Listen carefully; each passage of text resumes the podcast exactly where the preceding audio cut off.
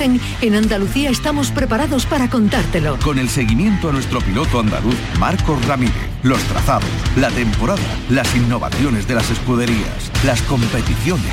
El circuito, los viernes en Canal Sur Radio a la una y media de la tarde con Fernando García. Sumérgete en Andalucía.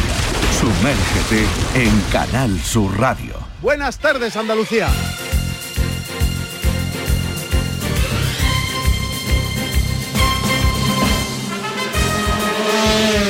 Regresan las motos. Este fin de semana se disputa el Gran Premio de Estiria en el Red Bull Ring, en Austria, con un nombre propio, el de Dani Pedrosa. Hola, soy Dani Pedrosa y quiero mandar un saludo a todos los oyentes del programa El Circuito de Canal Sur. A sus 35 años, el español vuelve a la competición casi mil días después. Puso punto y final a su aventura en MotoGP en el Gran Premio de Valencia de 2018. Lo hace como invitado, luciendo los colores de KTM. Pero nosotros también estaremos muy pendientes de lo que haga el único piloto andaluz que participa en el Campeonato del Mundo. Hola, soy Marco Ramírez, un saludo a todos. Así es, se acabaron las vacaciones para el conileño que en la categoría intermedia en Moto 2, en la clasificación, ocupa el vigésimo puesto. Tiene 15 puntos en su casillero. Estamos casi en el Ecuador de la temporada, así que suerte para Ramírez en un campeonato del mundo que en la categoría reina, en MotoGP, lidera quien si no, Cuartararo, 156 puntos.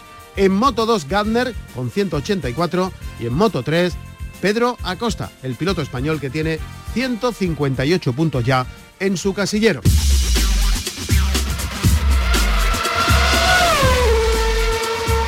Descansa este fin de semana la Fórmula 1, venimos del Gran Premio de Hungría, victoria de Ocon Hacía mucho tiempo que un francés no conseguía la victoria en un campeonato del mundo de Fórmula 1. Hamilton segundo lidera la clasificación y momentos muy emocionantes que vivimos en esa carrera, por ejemplo, cuando Fernando Alonso impidió durante varias curvas que Hamilton, que iba buscando el liderato, le eh, adelantase.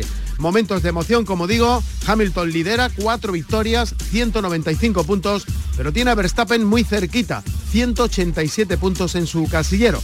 Sainz tiene 83 puntos, Alonso 38. El próximo Gran Premio, el Gran Premio de Bélgica, en el circuito de Spa-Francorchamps, se va a disputar a finales de este mes. Se han corrido ya 11 grandes premios de Fórmula 1, queda por delante en el calendario una cifra similar, 11 grandes premios.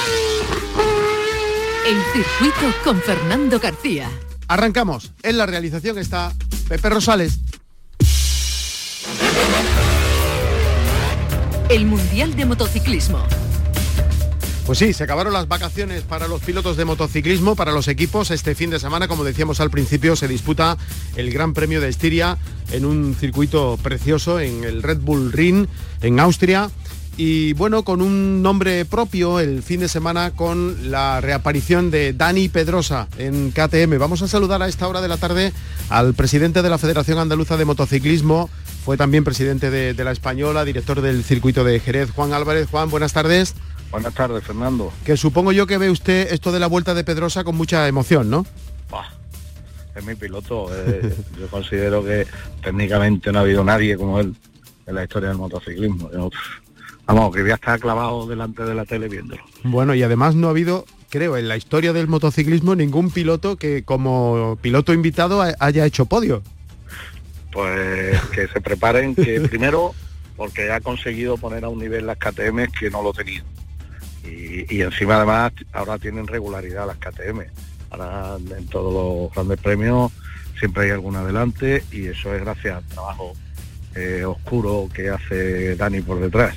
Calladito como ha sido toda su vida, pero trabajando como, un, como una bestia. Y entonces yo creo que se merece darse el gustazo de, de correr una carrera en un circuito además donde me imagino que habrá dado muchísimas vueltas con las KTMs. Eh, la última vez que lo vimos competir en MotoGP fue allá por el Gran Premio de Valencia en, 2018. Han pasado casi, casi mil días.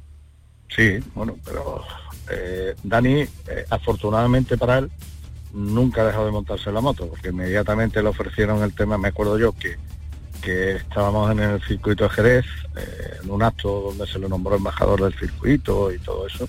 y, y le pregunté qué va a hacer, dice yo, montarme una moto lo antes que pueda. O sea que lo tenía claro que, quería seguir vinculado y, además, a ver, él, no podía seguir como probador de, una marca eh, que no fuera emergente, no se podía ir a Honda o a Yamaha porque no tenía sentido. Ahora, una marca que no conseguía unos resultados brillantes, nada más que de vez en cuando, pues sí que era un proyecto atractivo y era un reto para él. Y afortunadamente reto conseguido.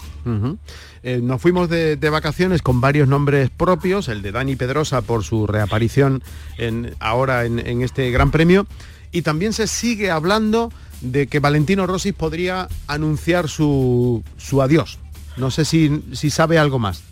No, pero eso se lleva hablando desde prácticamente desde la tercera carrera. Yo creo que a Jerez ya se llegó diciendo que Jerez sería la última porque era un circuito especial para él. Yo no sé, yo siempre he pensado que Valentino dejará de correr el día que deje de divertirse. Entonces yo no sé si ahora se divierte o no. Yo creo que no, pero bueno. Decía Kevin Swan, es doloroso verle tan retrasado.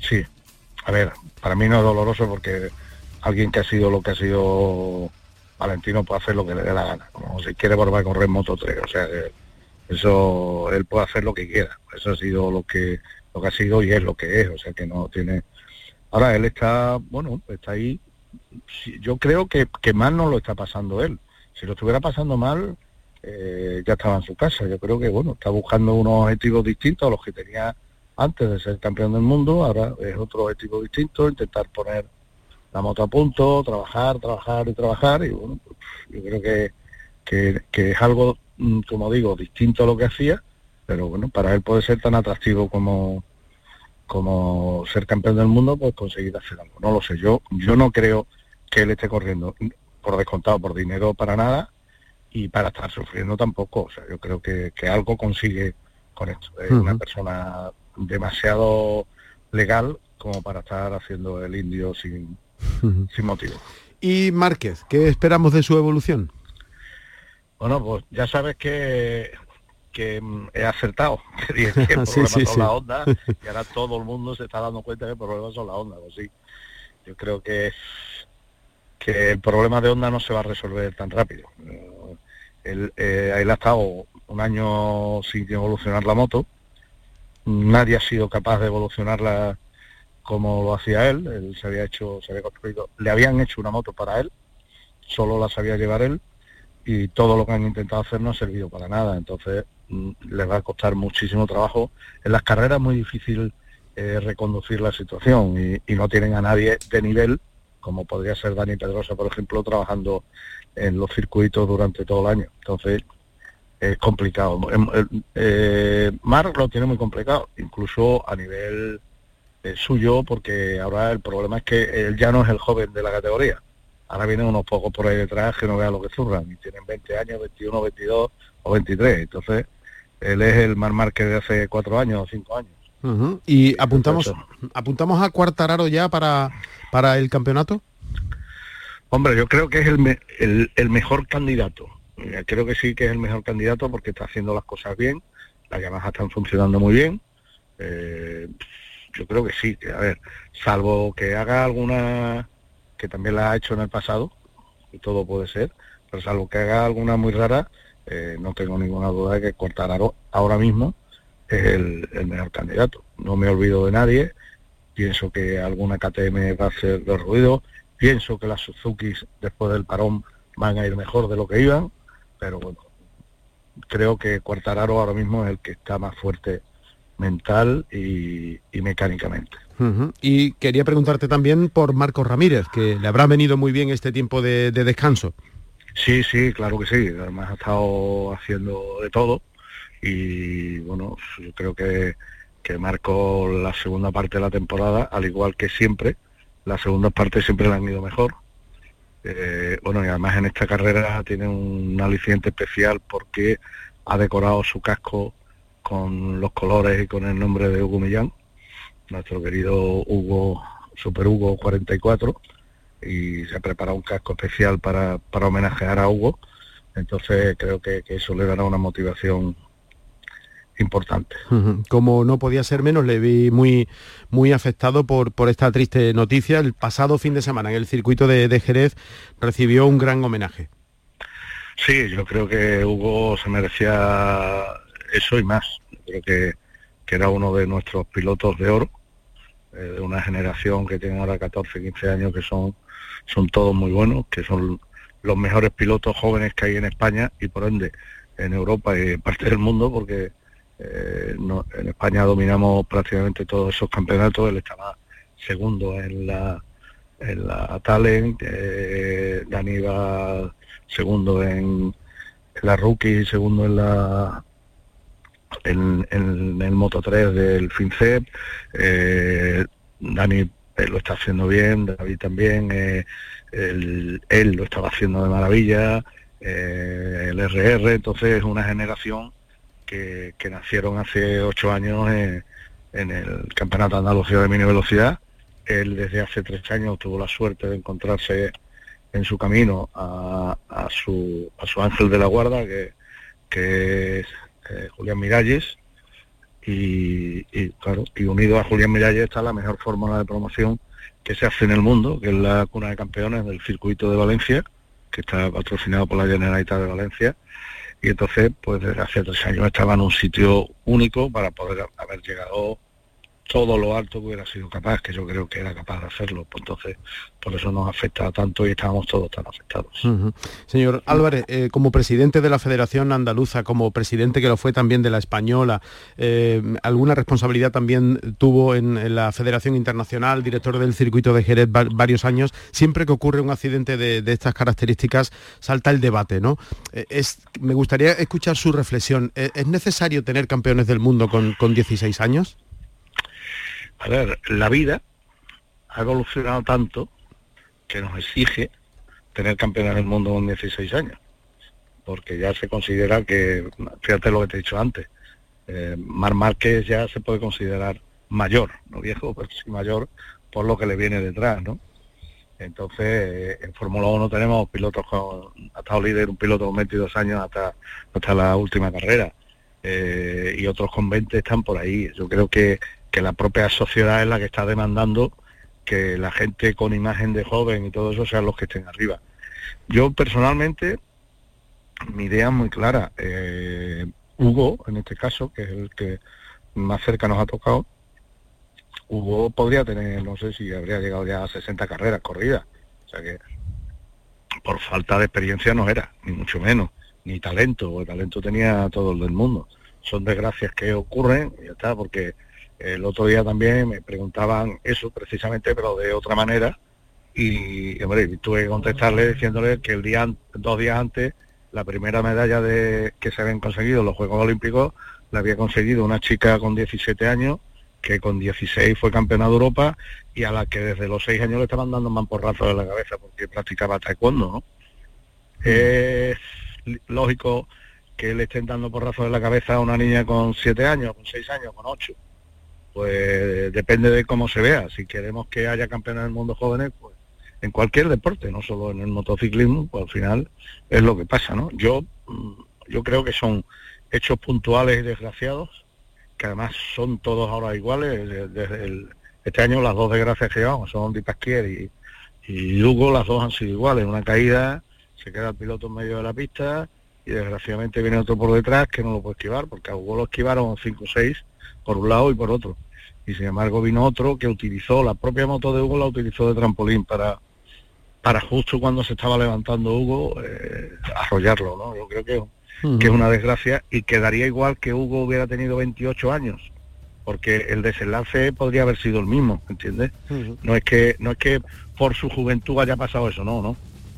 No, eso no ha pasado por, por ser joven, porque las motos esas están limitadas de potencia, son muy iguales, son muy iguales todas, entonces yo creo que, independientemente de la edad que hubiera tenido cualquier piloto en la misma circunstancia, de hecho tenemos el ejemplo de Di Pasquier, el piloto del Mundial de Moto 3, con una experiencia tremenda también, y bueno, pues tuvo la misma desgracia. O Simoncelli, ¿no? Que es la imagen que tenemos todos, ¿no? Que es la más cercana, o, mm.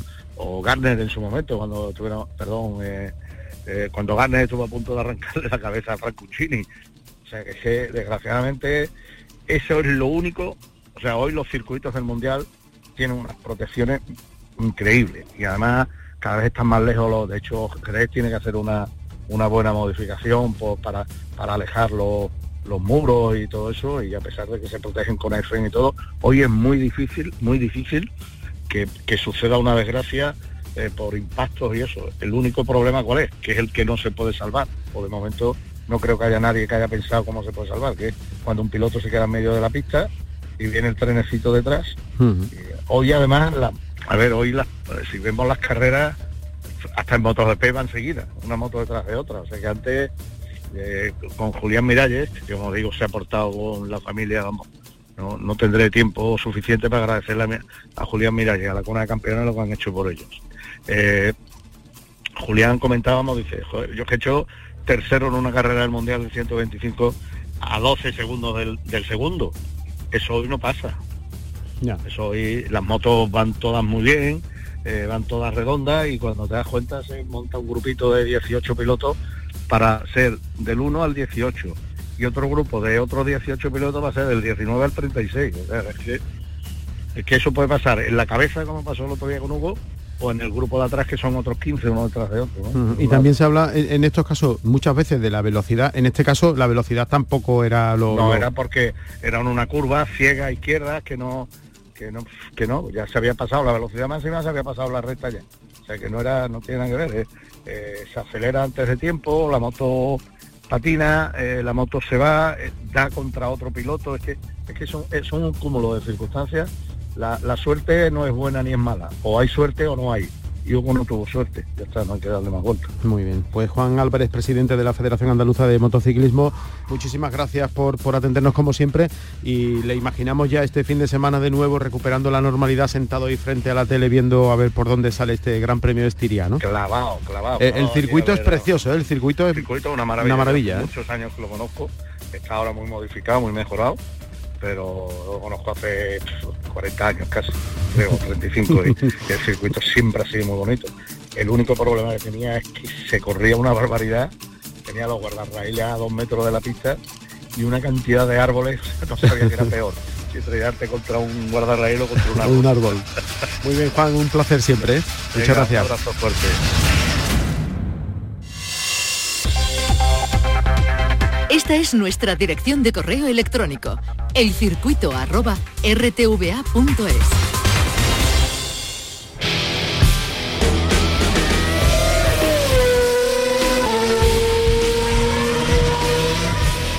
Fórmula 1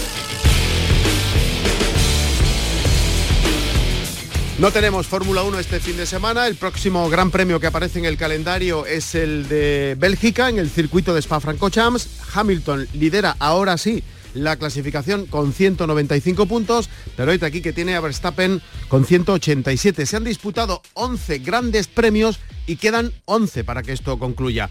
No sé qué visión tiene de lo que llevamos todo un experto como es nuestro compañero José Manuel Zapico. Zapi, buenas tardes. ¿Qué tal? Muy buenas, Fernando. Muchas gracias por invitarme a tu programa. Es un placer, es un placer. a mí esto me viene muy mal, me viene, me viene fatal. Me viene muy mal que eh, Max Verstappen pierda el liderazgo de la tabla de la Fórmula 1. ¿Y eso? Y te va a explicar.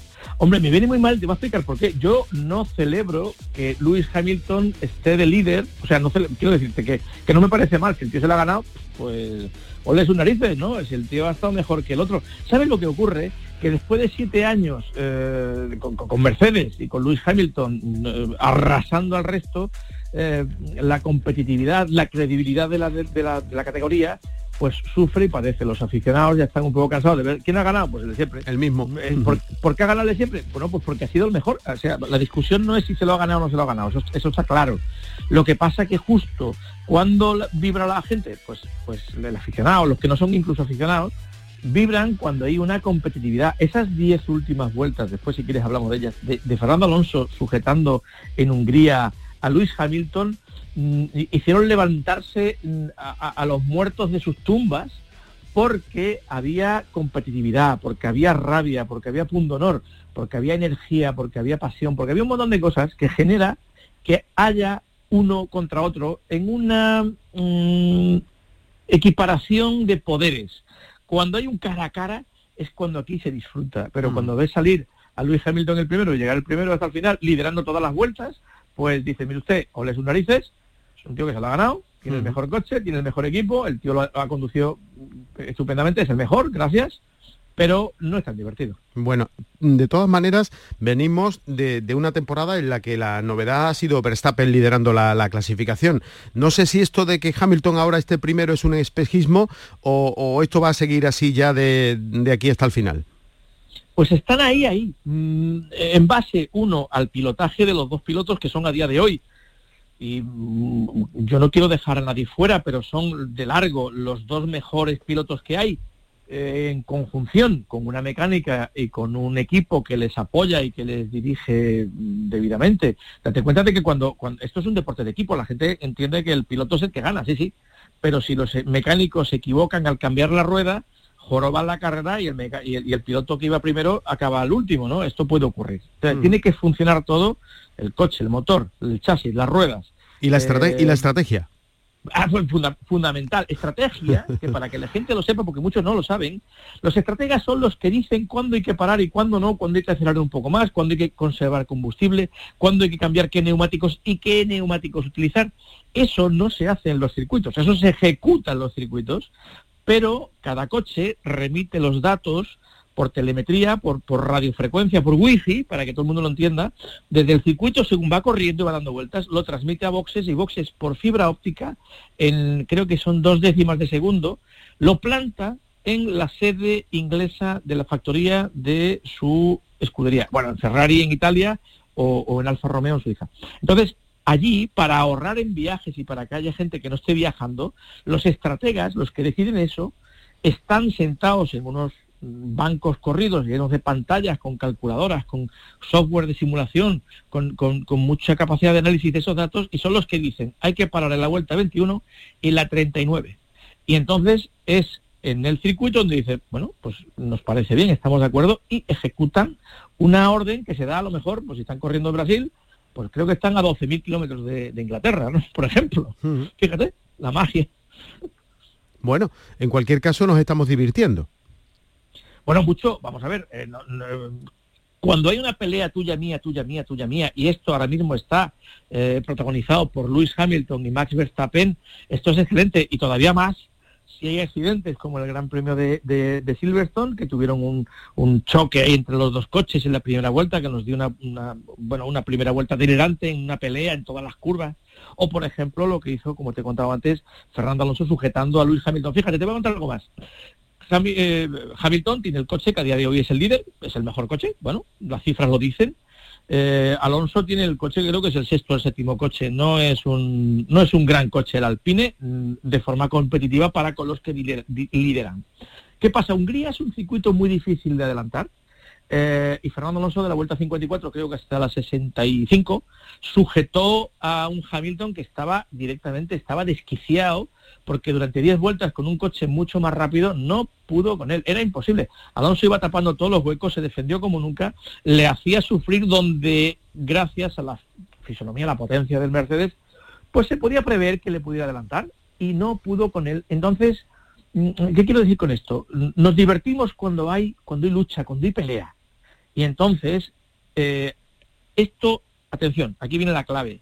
Si Hamilton este mundial lo pierde, yo sospecho que va a ser por muy poco. No sé si lo va a perder o lo va a ganar, no lo sé. Pero si lo pierde va a ser por muy poco por la igualdad que tiene con, con, Max Verstappen. Pero esas vueltas que lo sujetó en Hungría mm, mm, a Fernando Alonso pueden, pueden decidir este mundial. Fíjate lo que te digo. Pues sí. bueno, por cierto, hay otro otra novedad que surge de, ese gran premio, la descalificación de, de, Vettel y el podio para Carlos Sainz ya es su segundo podio y además en clasificación está por delante de su compañero Leclerc, ¿no? Bueno, vamos a ver, esto eh, en, Ferrari pasan cosas interesantes, han mejorado mucho el año pasado a este, el coche está bastante mejor, el año pasado tenían ciertas limitaciones mecánicas y hay quien dice que incluso políticas, en 2019 hicieron cosas eh, indebidas y les hicieron pagar bien pagado en 2020 en base a que esto no lo podéis hacer y os vais a quedar ahí sujetados. Hay quien dice incluso que formaba parte del castigo de la Federación Internacional de Automovilismo. El caso es que el año pasado, 2020, Ferrari dio un año realmente malo, muy malo, Este 2021 están bastante mejorados y todo apunta a que este año es un año de transición para todos, para lo que viene en 2022, que es una cosa mucho más compleja. En el caso de Ferrari, pues eh, Charles Leclerc, sin duda, primera espada de la escudería italiana, pues están muy, muy empatados, ahora mismo ligeramente por debajo, pero están, están más o menos al mismo nivel en, cuanto a los puntos. Sabes que siempre hay un piloto que va por delante y otro que va por detrás, en el seno de la misma formación, y sin embargo aquí, de forma temporal, Carlos no es que esté igualado, sino que es que ahora mismo está incluso por delante.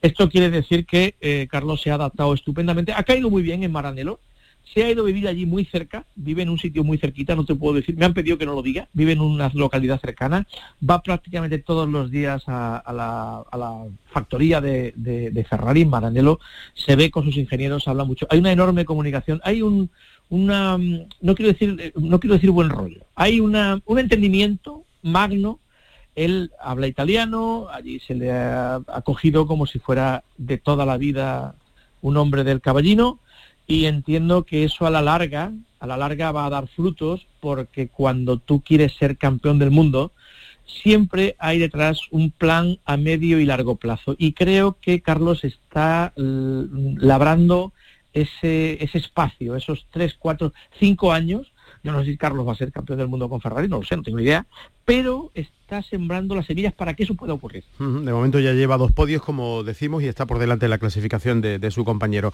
Y de Fernando Alonso, eh, esperamos en lo que queda de, temporada eh, algo así tan interesante, tan emocionante como lo vivido, o el coche no da para más.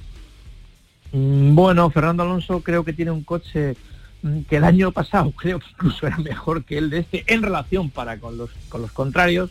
Lo que pasa es que este año es un año de, transición. Cuando Fernando Alonso fichó por el equipo Renault, ahora llamado Alpine, él entiendo, o según todo apunta, bueno, entiendo que la normativa de 2022, que el año que viene va, a cambiar radicalmente la fisonomía de los coches, en peso, en longitud, en, capacidades aerodinámicas y en un montón de cosas más, Entiendo que él, eh, bueno, e, em, esperaba que 2022, 2021, perdón, que era el año previsto para que esta nueva normativa llegase, pues, pues iba, iba a entrar en algo completamente nuevo, algo completamente distinto, probablemente mejor, a lo mejor peor. El caso es que eso se ha retrasado un año contra el COVID. ¿Por qué? Pues que los gastos y los costes de desarrollar ese coche eran disparatadamente altos. Entonces la FIA, Liberty y los equipos dijeron, bueno, vamos a retrasarlo esto un año más. ¿Qué ha ocurrido? Pues que Alonso básicamente, está conduciendo con mínimos cambios el coche del año pasado, que es con lo que se está corriendo este año. Entonces, el coche del año pasado y el de este son prácticamente iguales, y donde sí puede haber un, cambio es en el año que viene. Pero me da la sensación de que esto va para largo si alguien quiere quiere recaudar resultados realmente brillantes. Muy bien. El próximo Gran Premio, como decimos, a finales de este mes, el Gran Premio de Bélgica, Hamilton 195 puntos, Verstappen 187. Así está la clasificación cuando se han disputado 11 grandes premios y quedan por delante otros 11. Estamos en el Ecuador. Ha sido un placer, como siempre, hablar con nuestro hombre de virutas de goma, José Manuel Zapico. Gracias.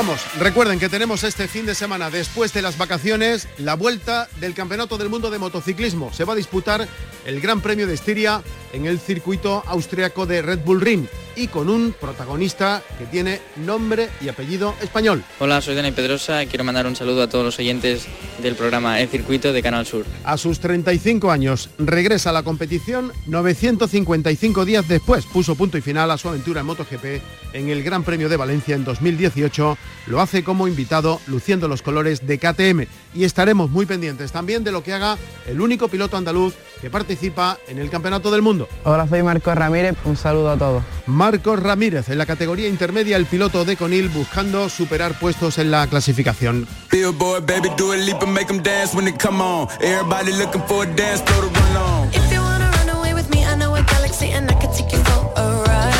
Como digo, nos vamos y van a salir a la carretera mucha precaución. En la realización estuvo Pepe Rosales. El circuito con Fernando García. No se olviden de ser felices.